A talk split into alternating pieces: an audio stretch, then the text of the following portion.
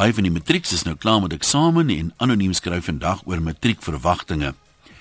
Ouers sê gereeld vir hulle kinders, hulle gaan nog terug verlang skoolbanke toe. Party kinders doen seker, maar ek sien nie kans om weer met 'n fiets aan te sukkel nie. Ek het wel al terug verlang universiteit toe, maar dit was nie na die eksamens toe nie. Die naweek loop ek 'n ou skoolmaat raak en ons begin gesels oor wie van ons matriekklas hulle nou waar bevind. Soos dikwels het 'n hele paar toppresteerders in die nuut verdwyn en 'n klompie baie onwaarskynlike kandidate bekleef vandag topposte of bestuur hulle eie besighede. Sommige van hulle het maar 'n taamlike kalvinistiese matriek behaal. Dit beteken nou meer uit genade as verdienste dat hulle matriek agter hulle naam kan skryf.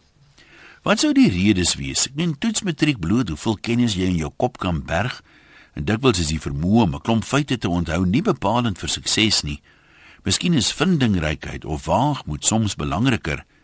Mislukking het nie die groot uitvinders gepootjie nie. Maar wat ook al die geval is, ek hoop nie ouers gaan vanjaar weer soveel druk op kinders sit en hulle hele bestaansreg aan hulle matriekuitslae koppel nie. Elke jaar knak 'n paar en vind selfmoord meer aanvaarbaar as die vernedering van swak uitslae. En dis gewoonlik die skuld van familie of vriende.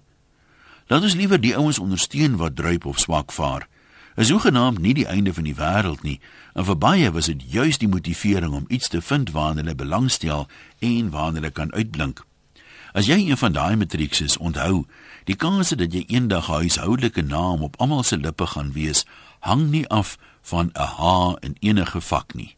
Ook nie houtwerk nie. Vra maar vir Julius. Ha ha ha. Groete van oor tot oor. Anoniem.